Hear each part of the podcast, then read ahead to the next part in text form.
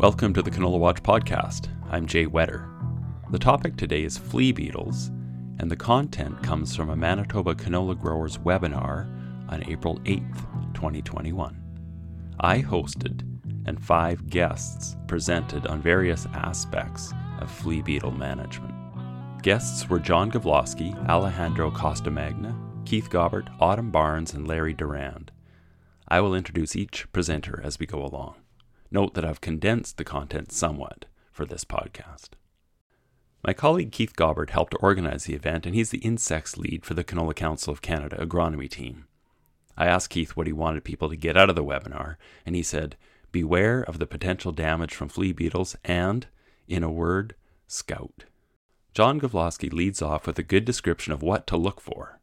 John is an entomologist with Manitoba Agriculture and Resource Development based out of Carman, He's an excellent extension specialist, providing farmers and agronomists with information on insects, including beneficial insects and potential pests. Here's John. When we talk about flea beetles, to most canola growers, we're talking one or two species that feed on canola, but there's actually a group or tribe of flea beetles that um, they're quite diverse. There's about 470 species in North America, in Manitoba, we've actually got about 72 species of flea beetles. So uh, again, quite diverse and not all of them are bad flea beetles. There are some that are potential pests, a couple in canola, one in potatoes. Most flea beetles um, are kind of neutral. There are actually a few beneficial flea beetles in the prairies. In fact, there's been several species of flea beetles that have been released purposely to control leafy spurge because their larvae do a great job feeding on the roots. They feed on the upper parts and they are a great biocontrol. So there's bad flea beetles and there's good flea beetles. Of the 72 in Manitoba, 10 will feed on canola and two are potential problems in our canola really. The striped flea beetle and the crucifer flea beetle. Those are your two um, more problem flea beetles. They are a little different in their biology. I'll go over some of that. Uh, striped flea beetle comes out a bit earlier than crucifer flea beetle. Um, they're similar in many ways, but their life cycles are slightly different. Both of them are introduced species. So they were uh, accidentally brought over. The striped flea beetle's been here a long time. Um, there's reports of it from prior to the 1700s. So it's been here for a while. Crucifer flea beetle, first found in British Columbia in 1923, but by the late 30s, early 40s, it had spread uh, well into and through the prairies and was becoming a major pest on cruciferous crops that were grown in the prairies. Now moving on to life cycle. When we, um, what you see for flea beetles is the adults. And you see them twice. They overwinter as adults, so you will see the adults usually from about mid-August until into October. That's when they will start getting underneath the leaf litter, overwintering. The exact same flea beetles are what come out in the spring and feed on your canola and do all the damage. In between, they're laying eggs uh, and you've got larvae feeding on the roots. I'll show you some pictures of that later. Uh, now those flea beetles that start coming out in the spring, there's been a few studies on what drives them and gets their cycle going. Um, generally, they will fly when the daily maximum temperature is above about 14 degrees, and they prefer to fly on calm days. Um, so down here, I mentioned negatively correlated with average wind speed. That basically means they don't like it when it's windy. They will hunker down and stay put, but you get a calm day above about 14 in the spring, and that's when they will start moving about. And in fact, they've already been moving about this year a little bit. Some of the striped flea beetles have been out on some of the warmer days we've been having in the prairies, but still it's uh, just a, a, fraction of what's uh, overwintered. Peak emergence of the crucifer flea beetle usually occurs near the end of May. This was based on research done in Alberta when the ground temperature reaches about 15. So that's when you're going to get your peak emergence. And we know uh, observationally that late May, early June, that is when the flea beetles seem to be at their, their peak or their worst. Uh, again, that's when the crucifer seems to be um, starting to dominate. Usually what happens is striped comes out first. And uh, here in, in much of Manitoba, we see the striped anytime from, uh, it could be mid to late April. They seem to start dying off a bit earlier. By about late May, it's becoming crucifer, that's the dominant species, and they can be very abundant well into June. Now, the challenge you have as a canola grower is getting your plant to a um, more tolerant stage before the flea beetles can do too much damage. And what I have in red here is also bolded. So this is extremely important to take in. Slow emergence and early season growth will make canola more vulnerable to flea beetles. With the seed treatments you have on your canola, you've got three to, depending on the conditions, maybe four weeks of protection. I would bank on three. If you're lucky, you might get a bit more. So you've got those three weeks. And that's from the time you seed, not the time you start seeing cotyledons above the ground. That's from the time you seed. You've got roughly three weeks of protection. Anything that slows down that early growth is going to make your crop more vulnerable. If you get a year where you seed, things germinate really quickly, you get through the cotyledon and first leaf stages really quickly, you may not have to worry about foliar spraying. But a lot of years aren't like that, whether it's frost, dry conditions, cool soil temperatures, um, could be other insects like cutworms that are helping to uh, contribute to feeding. There's a lot of things that can really uh, slow your crops down. And the research done here in Manitoba, um, it kind of looked at the stages that flea beetles were doing the most damage. And um, this is older research from the 80s. Uh, they determined that it was the cotyledon and first first two leaf stages really that were the most susceptible. After that, things progressively start getting a bit more tolerant to the feeding. And what heavy feeding will do is it can cause delayed plant development, uh, uneven height and maturity, reduce your seed yield, and raise the chlorophyll content of your seed. So to wrap up last couple minutes here, I just want to go over um, some of the challenges we have in um, assessing the damage from flea beetles. One of the, the tricky parts with flea beetles and trying to determine, okay, do we need to foliar spray or not, is you are being asked to uh, assess flea beetle injury, which is a subjective thing. Um, our eyes are always drawn to the damage. So when you have 25%, if you have a close look, there's a lot of undamaged tissue here, but there's a lot of damage as well. Our eyes tend to be drawn to this damage. And so something like 25%, it's really easy to want to see 30, 40, 50%. And we did an experiment once at crop diagnostic school. We sent people out with to, to assess damage on some leaves and then later gave them a picture key to use. And generally their assessments went down when they used the picture keys. People tended to overrate Again, your eyes are drawn to that um, damage. So there are picture keys available. You could try to find one to maybe help you out a bit. Um, another uh, tricky part to assessing flea beetle injury is we're only looking at the cotyledons with that 25%, but you've got damage to the stems and petioles. How do you factor that in? If it looks like the whole thing's going to die on you, then it's pretty much going to be 100%. But that does make it much trickier to make decisions based on flea beetles. And one last note, uh, when you're trying to make those spray decisions, also factor in what are the conditions like? Can the plant possibly compensate well? Have they got good soil moisture? Is it dry? How are the plants doing? Try to factor that all into your decision making. Right on. Thanks, John. Well done. Okay, so our next speaker is Alejandro Costamagna, who is an associate professor of entomology at the University of Manitoba. He works on sustainable methods to control insect pests in crops. And he's interested in how landscape complexity and natural enemies can be used to control pests. Obviously, he's do, doing work on flea beetles. Um, that's why he's here. So, he's going to talk today a bit about the shift in species um, and also uh, that, that really key topic that he's working on are the landscape effects on flea beetle abundance, defoliation, and predators. Ali. Okay, thank you very much, Jay, and thank you very much, everybody, to, to attend to this uh, webinar.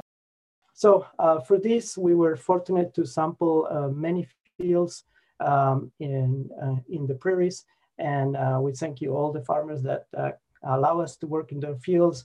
What we usually do is uh, put uh, five sticky traps uh, for several weeks and assess the foliation. So we have sampled a number of fields across the years. this is just a summary of the, the first three years of work. we have more coming. And one of the things we notice um, is that uh, among the two main species that uh, John introduced, the stripe and the crucifer, there has been a shift in the composition of the um, of, of, the flea beetle uh, assemblage of pest in canola. So traditionally, uh, for example, in Manitoba, we have uh, the community dominated by crucifer flea beetles, 88 to 96 percent and only a minor proportion of, uh, of uh, but now we found in our samples between 51 to 69%. Uh, similar situation in, Saskatchewan used to be kind of even in previous years. Now it's uh, heavily shifted towards more striped beetles. And even in Lethbridge in Alberta, where Hector works, used to be uh, dominated by um, crucifer flea beetle and now we have up to a third of the samples composed of striped beetles. And the other region we work in, um, in Alberta near Beaverlodge uh, in the Peace River, uh, it has been always uh, dominated by striped beetle and continues to be so. So uh, we have seen a, a, relative recent shift in the composition of species with more striped beetle in there. The other thing we are really interested in is to see if, if we understand what uh, type of variables and features of the landscape can help us to predict whether we'll have more abundance of flea beetles and more damage. So using this uh, large data set that we have collected, uh, we fit some statistical models to see what are the best uh, predictors of the abundance of these flea beetles. And, and, here are the results for that we have so far. We're still um, tweaking the analysis and looking for some other variables. Uh, but what we have so far is that for crucifer beetle, um, the proportion of canola that are within a two kilometer radius is affecting their abundance. So the more canola you have, the less beetles we observe in the fields we sample.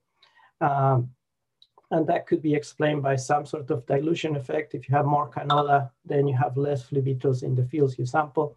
But we'll see the, the, the story is a bit more complicated than that. The other important predictor is uh, called edge density, and this is just a measure of the amount of field border that we have in the uh, per, divided by the area of the uh, of, of the landscape. So essentially, what means is that if you have smaller fields, um, then this edge uh, density is higher. So what we found is that in landscapes in which we have smaller fields uh, of any crop, not just canola, smaller fields in general, uh, we have a lower densities of flea beetles. Okay. Uh, in terms of what seems to be associated with higher densities of crucifer, uh, higher proportion of grass borders uh, seems to increase or be associated with an increase of crucifer flea beetle. And then we have a very weak but significant effect of the proportion of woodland within half a kilometer. Now, uh, to our surprise, seems, seems to be different for striped beetle. These are very closely related species. They have very similar biology, similar effects, feed on the same plants, but yet they are responding very differently to the landscape around the same fields we sample. And for striped beetle, what we found is that the main uh, things that drive their abundance are really the year at which we did uh, sample, the region at which we sample, even the week at which sample are uh, significant factors affecting their abundance. And the only thing at the landscape we can found is um, an effect of the, uh, the proportion of woodland within a half a kilometer radius around the field. That seems to increase the abundance of striped flea beetles. So very different responses to the same variables. Now, when we look at defoliation, uh, we have a different picture again. And defoliation is, uh, is a product of both species. We can't distinguish whether defoliation was due to stripe or crucifer. And most of the time we have them mixed in the fields. Uh, so it's a combination of both. So if you consider that, it's not a surprise that the actual defoliation seems to be influenced by, by slightly different factors.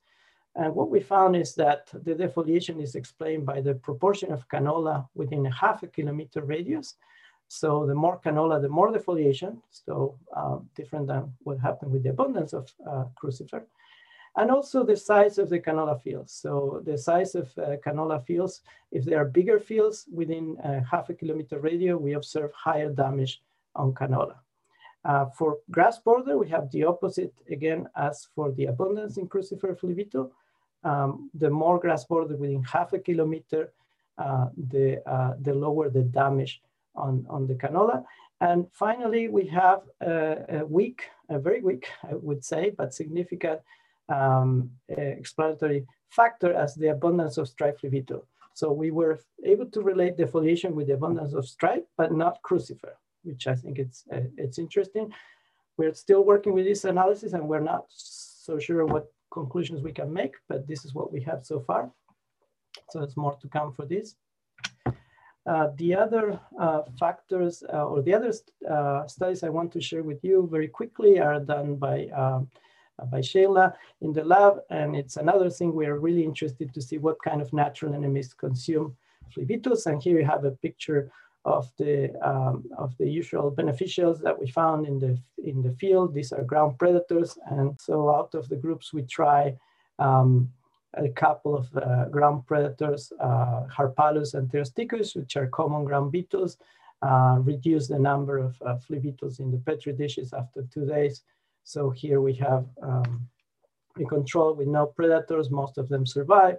And uh, the ones with these uh, two genera um, sustain mortality. And so did the ones with two of the three spiders we tried.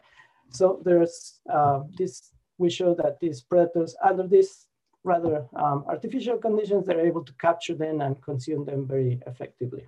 Okay, and some of the other predators uh, were actually not very interested in them according to our experiments. So we're going to follow up with this in, um, in more realistic arenas and see if we can correlate their abundance in the field with some mortality for flea beetles. And the last thing I want to show um, is another experiment in which we are interested in seeing what affects uh, stem damage that uh, um, uh, Sean uh, showed uh, before was um, another uh, of another factor affecting the um, canola by these insects. So we did a simple experiment with plant manipulating the number of plants to mimic different planting rates uh, so six canola plants or 12 canola plants against six uh, beetles per cage. And we quantify both um, uh, damage to the cotyledon and damage to the stem. So here you have a heavily damaged plant. And we did this at two temperatures, at 28 degrees constant and 18 to see if temperature affect the preference for feeding on the cotyledon versus uh, the, uh, the stem.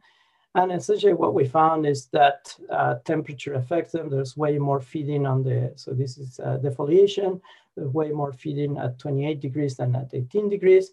And it doesn't seem like at the uh, pl plant densities that we use with the number of flea beetles we use, there's a difference whether there were more or less plants. Uh, the damage was not very heavy. Uh, this is after 24 hours.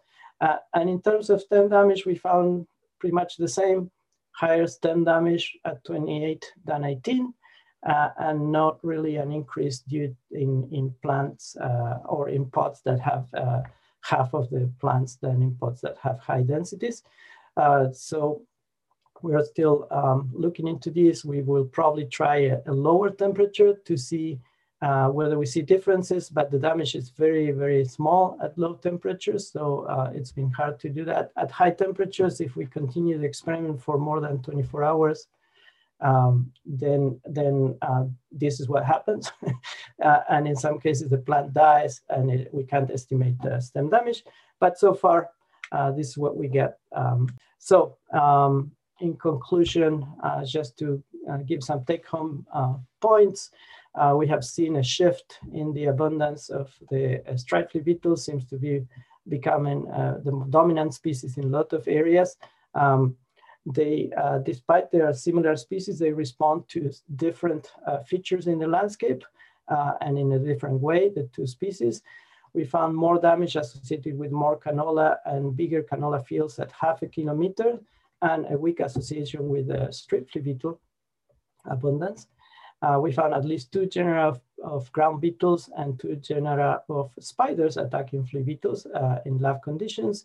And we found uh, increased damage of the cotyledon and on the stem at higher temperature. Moving on to my colleague Keith Gabert. Uh, so Keith works for the Canola Council of Canada. He's an agronomy specialist based out of central Alberta, and he leads the team on insects uh, we can't pull him away from those insects. He just loves them so much. In fact, uh, he tells a story about when he was a kid, he would go out into the cabbage patches and uh, he would hit the white butterflies with a shovel, and then he would uh, put big dents in the cabbages, and his parents were mad anyway, so he's saying that he's pretty sure his technique has improved. And just so that we can make the cabbage connection, of course, anybody who's smelled a canola field knows that cabbages and canola are closely related and have many of the same pests. Anyway, Keith, what do you got for us? John and Alejandro have obviously already covered some pretty important things about flea beetles. So I'm just going to cover a couple slides uh, and leave some more important things for, for Autumn and Larry, Larry to cover. So feel free to go back to our canola encyclopedia and the references uh, material that we have on our site because there's a lot of good information there. Sometimes we forget to go look at it. One thing that we haven't really addressed with John and Alejandro is the most common control measure for flea beetles and, and something that we've we've essentially put on every bag of seed, every blue seed that goes into the ground in Western Canada is an insecticide seed treatment. So there's a lot of things that go in and around and on that blue seed, and there's a lot of things that you can do right uh, and things that you have choices for. So if you've gone in to pick up seed this spring, you've probably ordered it back in October, and they asked you questions about what do you want for a seed treatment, and, and do you want the upgrade? Is there is there something that you're concerned about? I've highlighted here the insecticide portion. If we're talking about flea beetles, obviously we understand that there's a whole seedling disease complex that can set back our crop and cause us some problems on the disease side, but we're going to focus predominantly on, on insects and obviously on flea beetles. There's a number of different choices that you have on, uh, on, the, uh, on the market here now. And typically it's, it varies by seed supplier. Um, and it depends which company you're buying seed from and which agreement they've made with their seed treatment supplier, what your choices will be. But there tends to be two general streams. You'll find uh, the Helix Vibrance on most of your Roundup Ready products. You'll see the Prosper EverGol on most of the Invigor BSF products uh, because there's some strong connections with the chemistry development within those companies. And on top of that, you'll see some new entrants into the market. We've got Buteo an upgraded flea beetle seed treatment that's available for the first time this year. We've got a group 28 insecticide, Lumiderm or Fortenza or Fortenza Advanced. Um, it's, it's marketed in, in the marketplace as well. Um, and the one thing that I wanted to point out on the canola seed treatments is we've relied on neonic seed treatments for a, a, a decade and a half now.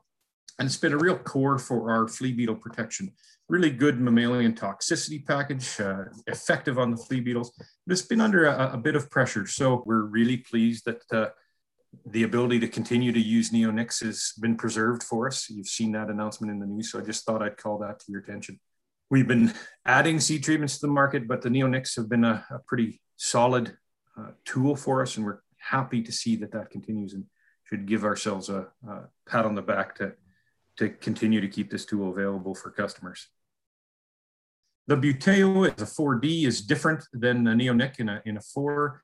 Sulfoxaflor from uh, um, Syngenta is an additional treatment that enhances some flea beetle uh, activity. So you could have one, two, three, or probably even four different insecticides as an option in your seed treatment package coming into this spring the group 28, while it does enhance flea beetle activity, uh, does a really good job, particularly uh, with some enhancement on striped flea beetles. It also adds, depending on the rate, cutworm protection. So if you've, the, the best customer for those additional seed treatments tends to be growers that have had issues with cutworms in the past, because I can't predict flea beetles, but I definitely can't predict cutworms. So it's really hard to decide when you're going to need to upgrade these seed treatments and what you're going to need. But if you've had trouble with stand establishment in the past, chances are that you're going to think about putting a little more investment into protecting that seed moving into the future.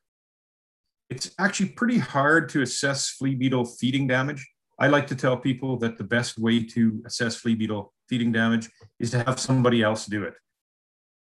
I, I like to say that flea beetles are a temperature driven engine and a lot of factors can go into go into deciding uh, how quickly you need to act. But that 25% action threshold is there because in really severe conditions, we can move from that 25% action threshold through to the 50% in as little as a day.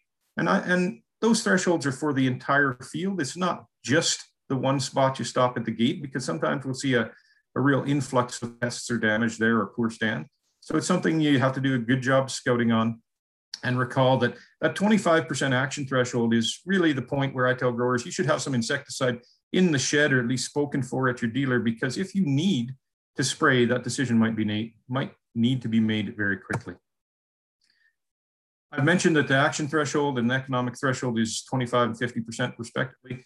But one of the things we'd like you to point out is you want to look for new feeding. So the seed treatments that we have available really need to be consumed to have any effect on the insects. So you're going to have some feeding. Even under the most successful conditions for establishment, chances are you're going to have some pock marks. I've got a little red circle there indicating some relatively fresh feeding. And if you spend any amount of time out in the field, you'll be able to identify some old feeding that tend to be a little dry around the edges. They often look crusty. Sometimes you'll see some leaf death near, near them as well. But it's fairly easy to distinguish between a nice clean edge that probably looks a little damp or wet still because it's still leaking from recent feed, flea beetle feeding, from old flea beetle feeding that might have been there for a week or two. And we're not really worried about the week or two damage. We're worried about the 25 to 50% and are the flea beetles actively feeding? So a couple things to consider that I've already talked about is general stand condition. Autumn will really get into that for us here as our next speaker. Feeding on new leaves, and I'd like you to assess stem feeding damage. Now, there is no threshold for stem feeding damage, so I'm happy to see that Alejandro is doing some of that work. But if your crop isn't looking better every second day or so as you're coming out to look, look at it, and chances are you're going to be scouting more frequently if you're starting to worry about flea beetle damage. If your crop isn't looking better, this is one of the things that you should have been scouting for already or, or need to add to your scouting program is perhaps you've had cool, windy conditions that really don't promote feeding on the on the upper leaf surfaces. And maybe they've hunkered down near the stem and they're chewing that plant off right at the bottom. And you're going to have to take a guess for uh, what the threshold is there. But obviously, a chewed off plant is 100%. Uh, and one bite you may be able to, to sort of overlook, but it's one of those things that you just add as another risk factor. Now, if you've made the decision to spray for flea beetles, or if actually the decision is if your seed treatment isn't providing you enough protection and you've hit that 25%, it looks like you're going to be at 50 and you're concerned. There are a lot of foliar insecticide options. I really won't go over them. I've simply pulled this out of our provincial crop protection guides. The one thing that you'll need to be aware of is that depending on which seed treatment package you've got, which company you've, you've sourced your seed from, there may in fact be some package options for, uh, for graminicides, herbicides you're using, and insecticides and even if those packages lower the cost of an insecticide option, it doesn't change the decision-making process of do you need to spray. So the cost of this foliar insecticide really needs to include the environmental impact of removing all the beneficials or the things that you're taking over and managing yourself with a foliar insecticide option, because it's a pretty, pretty big hammer in terms of uh, impact on the insect beneficial or pests and otherwise uh, that are in that field. And it's something we encourage growers to avoid until they need it. I'm going to hand it back over to you, Jay. Um, all right, we're going to move on to Autumn, another Canola Council colleague of mine.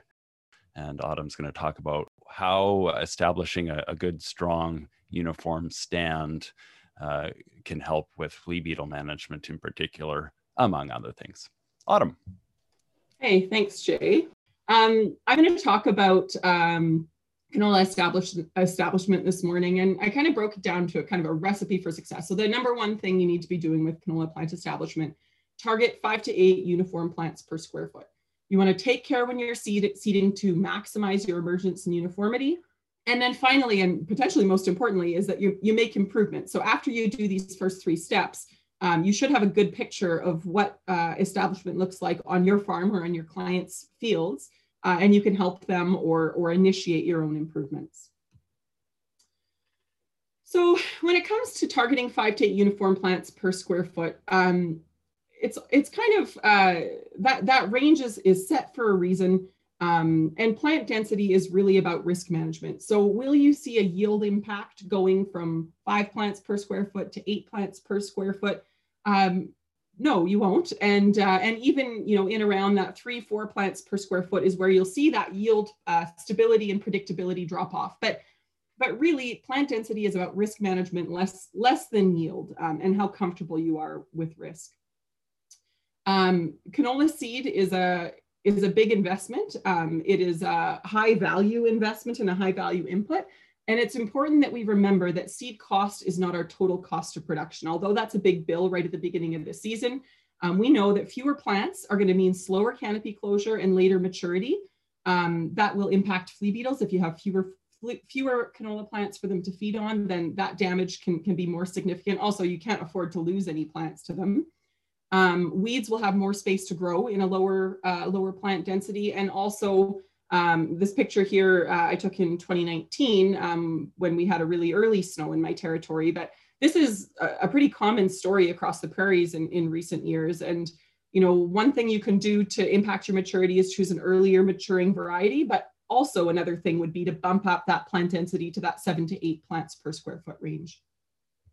We know that more plants equal uh, faster canopy closure, so more competition with weeds and, uh, and earlier maturity, as I said.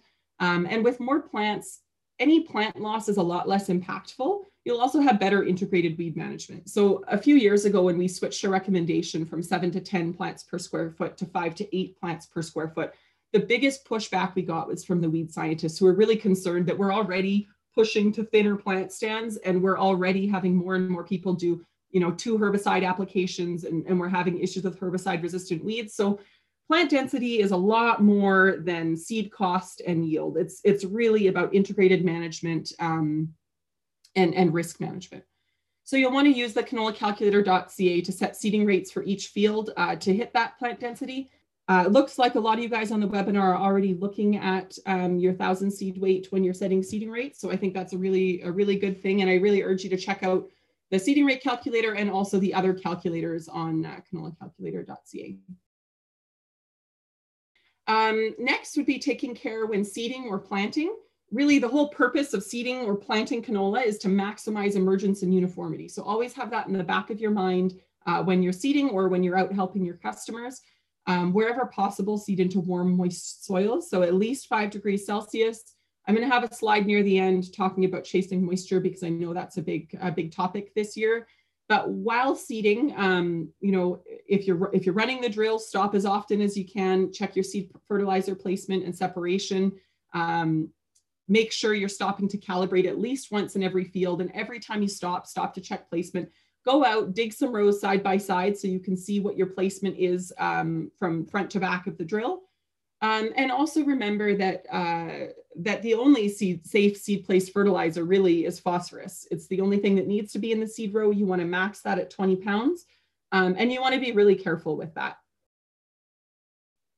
Um, next, you want to evaluate each field. So as these little seedlings are coming up out of the ground, this picture here is a little bit early for, um, for a final stand count. It's about two leaves.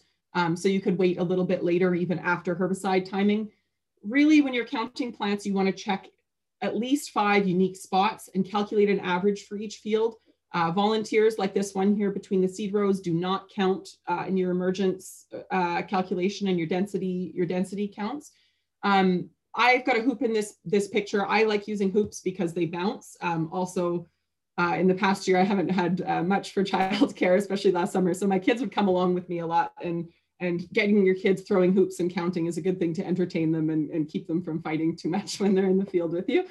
Um, making a plant count hoop is, is super easy. It's basic geometry, geometry, which is also, you know, if anyone's got kids home on quarantine, you can make them, uh, try and get them to make some hoops for you. Uh, I use a quarter meter squared hoop, um, which is 50 sec 56 centimeters in diameter, 177 centimeters circumference. Um, you could use an imperial hoop, so you could use a two a two square foot hoop and then just divide by two to get your numbers per square foot. uh, and that's 49 centimeter diameter, 153 centimeter circumference. And then finally, the last thing in establishing a, a strong plant stand is making improvements. Um, so the whole point of this exercise is to understand the strengths and, and challenges in, in the fields. And so uh, some of the easy pickings, I guess, um, that I, I, hope you already initiate this year, but you'll probably identify going forward, would be calibrating more often, checking seed and fertilizer placement and separation more, um, this seems like a really basic thing, but it's something that uh, myself and my team get calls to every single year. Um, actually, one of my colleagues a couple years ago got called to a field where someone had a new drill, went out and seeded um, like 2,000 acres with it or, or 2,300 acres, something like that. Um, and then when it was coming up, they noticed uh, it was the field was really stripy. And what happened was the hoses for the fertilizer and the seed were backwards. So the seed was getting put down uh, two and a half inches deep, and the fertilizer was was up in that three quarter inch range. And so that's something that that could have been um, perhaps avoided if if placement and separation had been had been checked. Um, so so really watch out for that. Um, you can optimize residue distribution at harvest, which is something you should be thinking about now um, for this spring or this fall. Optimize soil phosphorus long term so that you have less of a need to push seed placed phosphorus rates. Um, this is a big one, uh, and and I encourage you even this spring as you're going out and seeding canola uh, to shut your FOSS off, you know, for 100 feet or something like that, and and mark that spot or come back to it and see if you have better emergence there because that fertilizer burn is pretty hard to diagnose. It's really just a thinner stand, and if you seed all your canola the same way, you might never notice that you're that you're throwing away canola seeds. Um, and then improve record keeping to avoid herbicide carryover issues. Um, this one might be a big deal this year with how dry it was in a lot of in a lot of the prairies last uh, late summer, fall, and then going into this spring. I'm going to take a moment here to introduce a new project that Autumn has this year called Canola Counts. It's a crowdsourced data collection project to assess canola plant populations across the prairies, and Autumn would like you to be part of the crowd. Growers, agronomists, CCAs, farm kids, and anyone really can participate, and you can find out how at canolacounts.ca. And now, finally, Autumn will close her section by answering the question about how deep to seed in dry conditions. Okay, so um, the question that I've been asked and, and, heard argued about a lot this year should I chase moisture? Um, I live in Lethbridge, uh, Alberta, which uh, is kind of our driest area in the prairies. We have had, uh, well, 2017, 18, and 19 were extremely dry years. There were parts of my territory that saw an inch of moisture all summer um, for a number of those years. Um, so I, am a little bit well versed in, in what's happening in the dry conditions, and we argue about this chasing moisture in my territory every spring. Um, and the big question is, how far down is it to moisture? Have you been looking at the maps and getting scared? Or have you been going out to every field and digging with a Dutch auger or a hand shovel and seeing exactly how far down that moisture is? And if you don't know the answer for every field of yours or a field you're advising a client on, then I really highly recommend that you get out there and look because you might be surprised what you find. Um, next, most importantly, would be how accurately are you going to be placing or is the, the grower going to be placing every seed? So if you're if you're talking about chasing moisture down to two inches, how confident are you that that seeding implement that's going to be used is going to be placing every single seed at two inches? How many of them are going to be at two and a half? How many of them are going to be at one and a half? And what what's that stand going to look like? Are you comfortable with putting that little seedling through that much stress to get up out of the ground um, uh, just to chase that moisture? So uh, another question is, um, you know, and this kind of relates back to the first one, uh, how far down to moist soil. If you're planning on going two inches deep, is the seed going to be sitting in moisture? Is it going to be above it? Um, and also, what's the soil temperature at the in intended seeding depth? Because usually when we're checking soil temperature, we're looking a lot more shallow. So if you're seeding two inches deep, it's a little colder. If it's super dry, as dry as we're scared it might be in some areas, um, you know, how, how cold is it and how stressed is that seed going to be sitting there cold, maybe not as wet as you think it would be, trying to fight its way up through dry soil. I, I don't know, another, another thing to consider before you pull the trigger on that, that two inch depth. Um, and also another thing that some growers in my territory have had luck with is playing with packing pressures. So in really dry conditions, um, you know, adding a little more packing packing pressure can help um, optimize that seed to soil contact and make up or get the seed to sort of take up a little bit of that moisture um, that's there. Uh, additionally, one last thing in, in my long diatribe about seeding to moisture is is the weather forecast. Um, you know, in our you know 17 to, to 2019 years, it seemed like there was always rain six days, five days in the forecast, and every day it would just push a day later. And so the reality is, when we're talking about seeding canola, it is April 8th. So we still have a good month before we really need to be getting excited about seeding canola, or at least you know three weeks. So there's time for rain. There's a lot of other things that you can do instead of you know panicking about dry conditions. When it comes time, you know, to seed canola, make sure you're down in every field looking and checking for moisture. There's a great Canola Watch article uh, that just came out yesterday talking about the things that you can do while you're while you're waiting or before you, you seed canola. So so there's other things you can do. And this is sort of, I guess, the, the picture that hopefully you'll scare some folks a little bit. Um, this was a field in my territory in 2018. Uh, 2018, we had a lot of herbicide carryover issues in Southern Alberta. And this particular field was seeded uh, about two inches deep. Um, it was extremely dry conditions. There was a group two carryover issue, and uh, we ended up having quite a bit of uh, seedling disease, which turned into brown girdling root rot.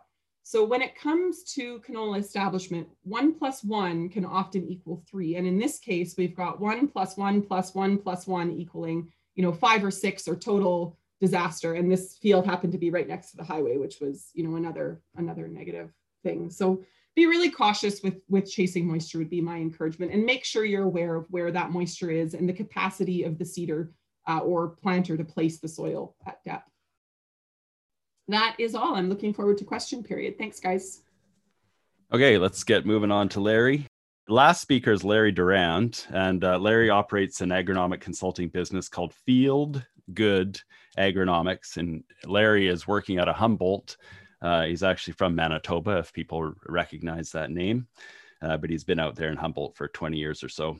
And uh, he'll talk about how he approaches flea beetle management with his farmer customers. Larry. Thanks, Jay.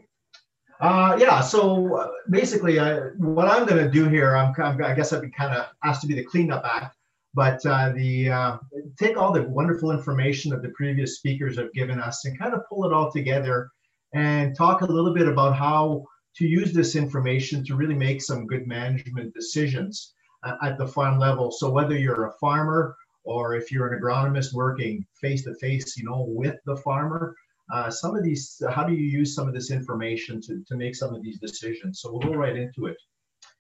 So uh, what I have here is uh, what I call the flea beetle management cycle, the way I kind of view it. Um, there's uh, decisions to be made pre-seeding, at seeding time, and also post-seeding. And so I'll, I'll kind of talk about all those in, in those fashions.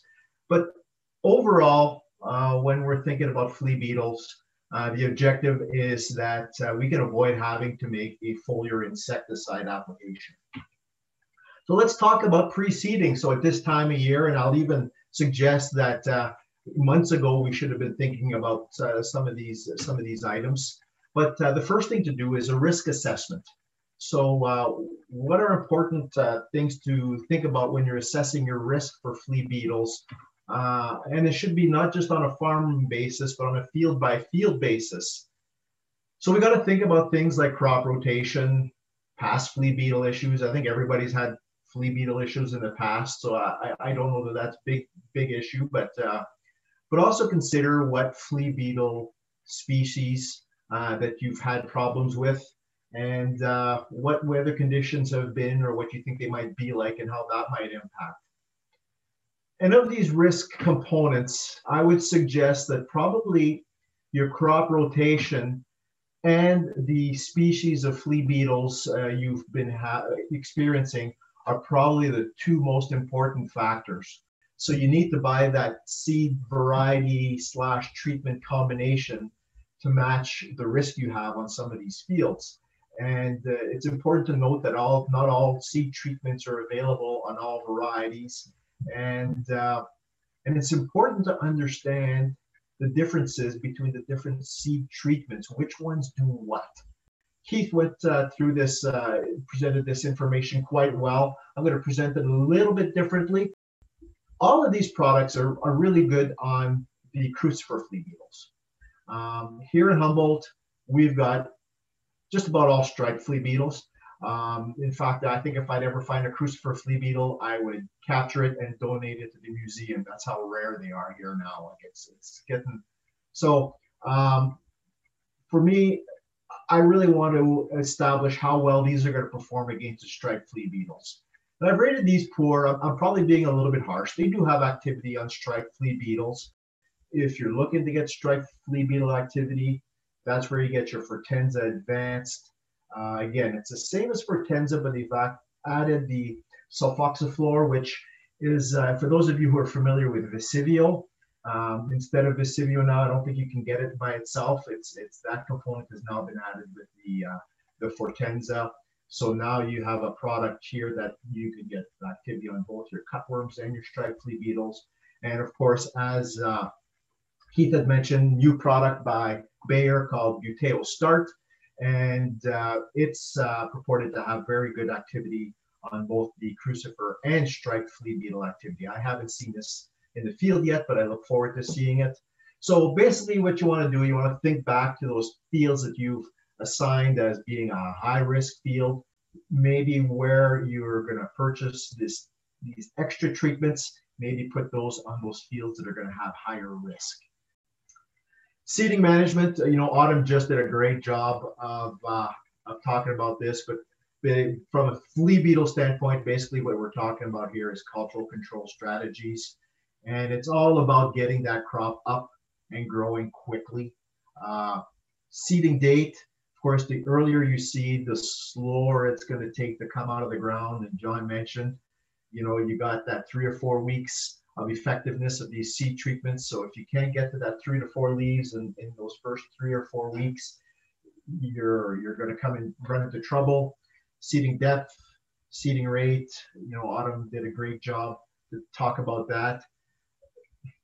On this note, I put a little note here pre-seed.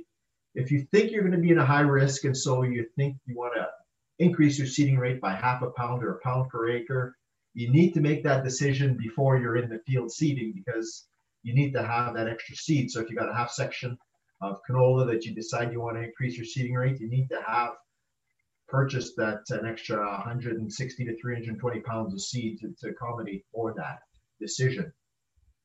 And then again, any practices that are conducive to quick crop emergence. So again, good phosphorus fertility management, uh, good seed bed preparation, good seed to soil contact. Uh, those are all really important to help manage that uh, flea beetle. And then once, uh, again, we're, we're moving now into post-seeding, scout, scout, scout. This is a picture of my work boots. I don't know when you're thinking when you're looking at this, you're probably thinking one of two things: is that wow, Larry scouts a lot of fields, or you're thinking that wow, Larry's really cheap and uh, too cheap to buy himself some new work boots. Um, truth is, it's probably a little bit from column A and a little bit from column B. But uh, it's important uh, once your crop is, is emerging and coming up, you got to be out there lots to uh, to scout. And it's important to note with flea beetles, it's not usually going to be uniform across the field, as we've already heard. It's usually patchy. Sometimes uh, and oftentimes it's worse on the field margins. So don't just pull up onto the uh, the approach, walk in about as far as you can spit and make a make an assessment there. That's not adequate. You might have uh, it, it might look a lot worse there, and then as you walk in, it might not be bad, and then all you need to do is control your field margins. Or uh, maybe your margins will be fine, and you'll have some other areas in the field that are bad, and, and uh, so you really got to uh, got to check everywhere, and also you got to monitor over time. So uh, you know when you start seeing issues, and Keith had mentioned this, you know it might not look that bad today, but in a few days it might be worse. So you know drop a pin on your phone or, or put flags if that's works better for you, but to monitor those patches, go back every couple of days to to check that. So your scouting should be, you know, spatial scouting, and temporal scouting. And both those two are, are very important to, to keep on top of those flea beetle issues. And uh, yeah, follow those established economic thresholds. Keith said this really well. You know, we know what, you know, that 25% defoliation, uh, but also it's not just about the percent defoliation, the amount of damage. Consider what's your canola doing? Is your canola growing really well, really aggressively? Is it getting close to that three or four leaf stage that it might outgrow it? And so give it a chance. Uh, or on the flip side, you know, did you have, are you having some issues with emergence for whatever reason? Maybe you've, you've come across some frost, maybe that, that made you lose plants and slowed down the progress. And, and so then sometimes just based on how your canola is doing, you might want to massage that economic threshold a little bit. And that comes with, uh, with, uh, with some experience and a lot of scouting and going out regularly to, to monitor how things are progressing. And uh, again, I, if you can avoid spraying, there's a lot, we have a lot of friends out there. Uh, I'll encourage you to go to the Field Heroes website. Think beneficials before you spray. Lots of really good resources there about beneficial insects, whether they're pollinators or, or just insects that, uh, that are predators of, of insect pests. Um, and, you know, if you do have to spray, I know that manufacturers of the seed treatments will provide free product. Often it's 50% of your insecticide, your foliar insecticide if you need to spray. I have known farmers and even agronomists who have taken that to mean that, oh, well, then I could justify spraying at less than 25% defoliation because my chemical is cheaper and do not look at it that way. We want to save our friends in the field, our, our field heroes. Um, so make sure you're still following those thresholds. Finally, uh, last resort, if you do have to do a foliar uh, spray, um, spot spray if it's feasible, if it is just field margins or, or areas that are easy to, to, to delineate, do that. Uh, water is your friend. Uh, you want to get coverage, so use at least 10 gallons of water. Avoid the heat of the day. Um, and uh, if you're going to have to go out to, to, spray, check if there's any other insects out there as well. If, uh, you know, cutworms were mentioned earlier. If you also have a cutworm problem and you don't realize it today when you go spray for flea beetles and you use a product like a, Adhesius or Matador, for example, you're not going to get the cutworm activity. And then you go back in a week and realize you got cutworms. Now you got to go spray something else. Now you're hitting two foliar fungicides, and that just makes it doubly bad. So um, yeah, make sure you're covering everything with one application if if it comes to that.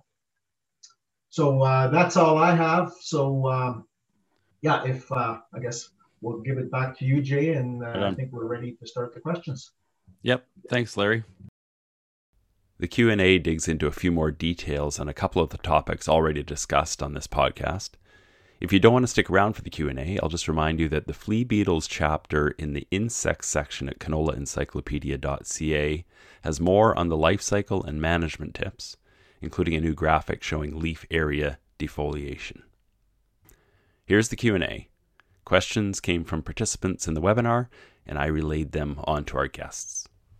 John, uh, if you feel numbers are high in the fall, is it worth spraying? And this is so numbers are high in the fall. Now it's spring. If you spray, your neighbors don't just do all of the flea beetles move in from your neighbor's field, given that they seem to move around fairly quickly. Yeah, uh, as I mentioned, the, the correlation between the fall numbers and the spring, people have tried to measure that, to do studies on it a couple times, and the data is real messy. It's not a great correlation. Uh, you can use that as a somewhat of a guide, but uh, again, the correlation is not great. Now, regarding if you spray, you cleaned up your field, your neighbors aren't, flea beetles are very mobile. So uh, there is certainly that possibility that they could be moving in from your neighbor's fields. Now, whether they do, their, their movement is something that needs a lot more work as well. Alejandro is doing a bit of work on that. Um, but there's certain things that will um, dictate where they move to. Um, they're probably going to go to the closest good source of food to where they've overwintered. And what often draws them in is once you do get a little bit of feeding, there's a chemicals given off by the plant called glucosinolates that will draw them in. Uh, the flea beetles themselves produce something called an aggregation pheromone. So th that means they smell the chemical released by their uh, their peers, their siblings, and they uh, uh, they get drawn to that. So um, short answer is do if you do do a foliar spray, you're still in the vulnerable stages, still keep an eye on it.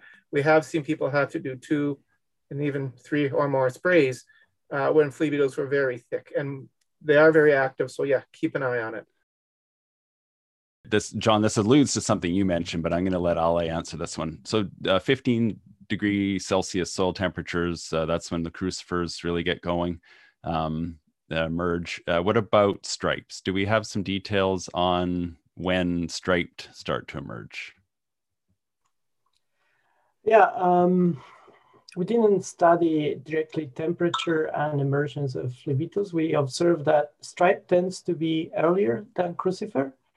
Um, so, um, so that's all we, we know so far, but we don't have a detailed model of emergence based on temperature. Um, what I can say is we have tried in the lab feeding at lower temperatures than 18 and it's very, very little. Um, now, we use constant temperature in the field. Temperature is not constant. Uh, you know, when the sun hits, it's probably higher than the air temperature that we measure. So there's some microclimatic issues there. Uh, so they could potentially be doing uh, feeding at, at lower real temperatures uh, than what we have measured. But um, so speaking yeah, of model, just to follow up on that, Ali, uh, Jason also asked about growing degree days and, and modeling. Do we have any any number of growing degree days, or we can start to predict when the flea beetles come out? John, you can jump in here too if you want. Uh, as far as I know, there there's no growing degree day models that we can use. Uh, the, the work just hasn't been done really for that. Ali, anything to add there? No, I agree. Oh, we don't have okay. a model, and it's very hard to to predict where they're moving. Uh, just for the previous question, we don't know how far they move really, mm-hmm. and uh, the studies we are doing um, uh, give us probably the only way we have, which is indirect, to assess that. So if we found that they are responding to things that are within two kilometers, that's what we normally use for for these and other insects to gauge how far they move right? For things that affect them within a, a smaller scale, that indicates they are really moving within that scale. So as far as we know uh, now, you know, they, they could move up, you know, respond to things that are within two kilometers distance. So um, yeah, so that that's all I think I, I can say about movement at this point. Anyway, uh, I, let's move on to a couple of weather-related um, flea beetle management questions. I don't know who wants to take this one, but uh, Curtis asks: uh, When damage reaches 25% in the morning, how fast can it blow up to by the end of the day? Could you get to 50 by the end of the day? Alejandro, you're nodding. Why don't you take this one? I shouldn't have not. I, I, we, we don't know, uh, but uh, all I can say is we try to to do our experiments uh, sampling three times a week, and sometimes it's not enough. But I don't have real data on that. Um, but you know, we will go on Monday, and it might be ten percent. We will go on on Wednesday, it might be fifty percent. So I don't know how fast it happened, but within the two days, uh, it can happen very quickly. John, before we go to you, let's see if uh, Keith, Autumn, or or Larry have a have a comment in as little as a day, I've heard from a number of people. Um, I can't say I've ever seen that happen myself on small plots where there's not a lot of canola around. Yes, I think I'd give you that, that in as little as a day. Where I see um, that change happening that quickly is often if you haven't done a really good job of scouting. Uh, and if you don't mark, Larry mentioned putting flags in the field, and that's actually pretty important because if you go to a different spot in the field, even if it's 25, 30 feet away, and if you haven't actually got a good feel for the entire field, you could easily get the impression that your feeding damage has gone up 25%. So it's, it's the amount of scouting that you're doing and, and uh, the frequency of scouting. The, the, more, uh, the more you're scared, the more often you should be in there. And, and if you're in the unfortunate situation where foliar insecticide is going to be required, you'll probably have the feeling like, why, why didn't I just pull the trigger and make that decision earlier? But it's, it's a, it's a drawn out procedure to to make that decision and decide if it's needed. So uh, it's uh, there's no right answer. I'll pass it off. Well, And I guess the, the key there is that uh, if you're at 25% in the morning and it seems like a, a good day for feeding, uh, you might as well. I mean, that's the action threshold, right? So if we're if we're working towards any number, uh, 35, 45, 50 or more, uh, that's that sounds like a time to spray. John?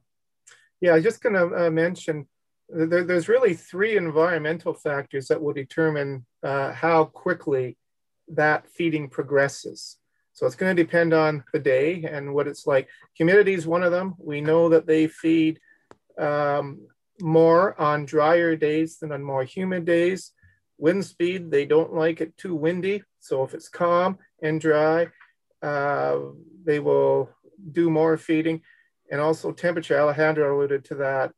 Hot, dry, calm, that's when you're going to get your maximum feeding. On a hot, dry, calm day, in late May, early June, you can easily go from 25 to 50 or more in a day. If it's damp or uh, windy, cool, less likely. So those hot, dry, calm days, really scout your fields carefully, especially if it's been that three weeks. And uh, uh, just anecdotally, um, when I was doing flea beetle um, variety work in Alberta, uh, we were trying to entice flea beetles to feed on our plants to get damage. And we noticed that when the humidity was too high, they just weren't feeding as much. Uh, so that can be quite noticeable. And, and obviously a temperature thing, Alejandro alluded to that. So uh, Jason actually had a follow up to that, John. Uh, well, it, he asked it a long time ago, but it fits in with what you were just saying um, on on wind speed. So with with higher winds, will the flea beetles go down and and feed on the stem, or does their activity just drop off? I think Alejandro is actually studying that. Um, so he, he's probably a better one to answer. We don't know, but we're, we're um, we suspect that's probably what happens is that on a windier day, they're staying in the cracks in the soil or they're staying lower on the plant and doing more feeding. No one's really, I don't think, confirmed it, but I think Alejandro might have been doing some work on that. Is that correct, Alejandro? we're trying. it's it's uh, a lot more difficult than we thought to to manipulate the wind in a in a good way. Um, you know, but we are that that's part of what Shayla is trying to do in the lab. Is uh, we start with temperature because uh, essentially we couldn't do the wind part yet, but uh, yeah, the, we're trying to test whether cold and windy conditions cause more stem damage. So we're developing also a way to efficiently measure stem damage, which is uh, a big uh, hindrance in this kind of research. So we're close to, to get that and see if we can get more data on that. We shift gears here with the Q&A, moving to a question about how deep to seed canola in dry soils. You have to you have to know what's in your field. So so should you plan to seed everything at a half inch uh, when it's dry powder? Um, probably not if rain is you know 90% chance coming tonight then you could to take advantage of it um, the deepest that i would feel comfortable making a recommendation to seed would probably be an inch and a quarter inch and a half and that just it scares me because i know that placing seed that deep does not mean every seed is going that deep um, and so if you've got an operator and a piece of equipment that you are confident is going to be laser precise placing every single seed at that depth uh, really, it's a matter of you know how much risk the grower is able to tolerate. But I just get I get a little nervous when everybody jumps to that two inches. Um, and I and I think it, the important part is going out and checking your um, going out and checking what's there because if you're going two inches down and you're not going to be in soil moisture at two inches down, um, I don't know. I'd, I'd, argue that's just adding unnecessary stress. But I'm I'm interested in Larry's experience on this. Uh, the experience I've had actually is is uh, has been a bit mixed. I have had customers that uh, we, we went through like 10 years of really wet weather. And so just encouraging guys to see shallow enough uh, was, was often a challenge. And now we've turned back into dry. And some guys have, have got into that habit of seeding that, you know, half inch, even, you know, when you do that, you're at that quarter inch. And what I've noticed is that some guys want to seed just to the moisture, just on top of the moisture. And what sometimes happens is that if you do that and then you go through a dry spell, so you're just on the moisture, so you have enough moisture for that seed to imbibe the moisture and get going. And if you don't get any rain, that seedling just withers and dies. Whereas if you seed it into the dust, then it's just going to sit there. And then once you get a rain, uh, a, a good rain, it'll then then it'll it'll imbibe, it'll start growing, and, and it'll survive. So uh, you want to seed if you if you've got some moisture at about an inch, and I wouldn't like uh, Autumn says, I wouldn't want to go much more than an inch and a quarter or an inch and a half. But if you're going to go that deep, make sure there's good moisture there, because if you're going that deep just on top of the moisture and there's no rain in the forecast, you could end up with a world of hurt. That's the end of the Q&A. Here's Keith Gabert with a wrap up.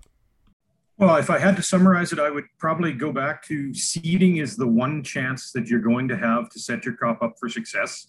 So do a good job of it. Uh, the best investment you can put in your field is a scouting shadow, and checking your depth in one spot on one row is really not uh, not enough. And it might be funny that I'm talking about seeding when the whole webinar's been been about uh, flea beetles.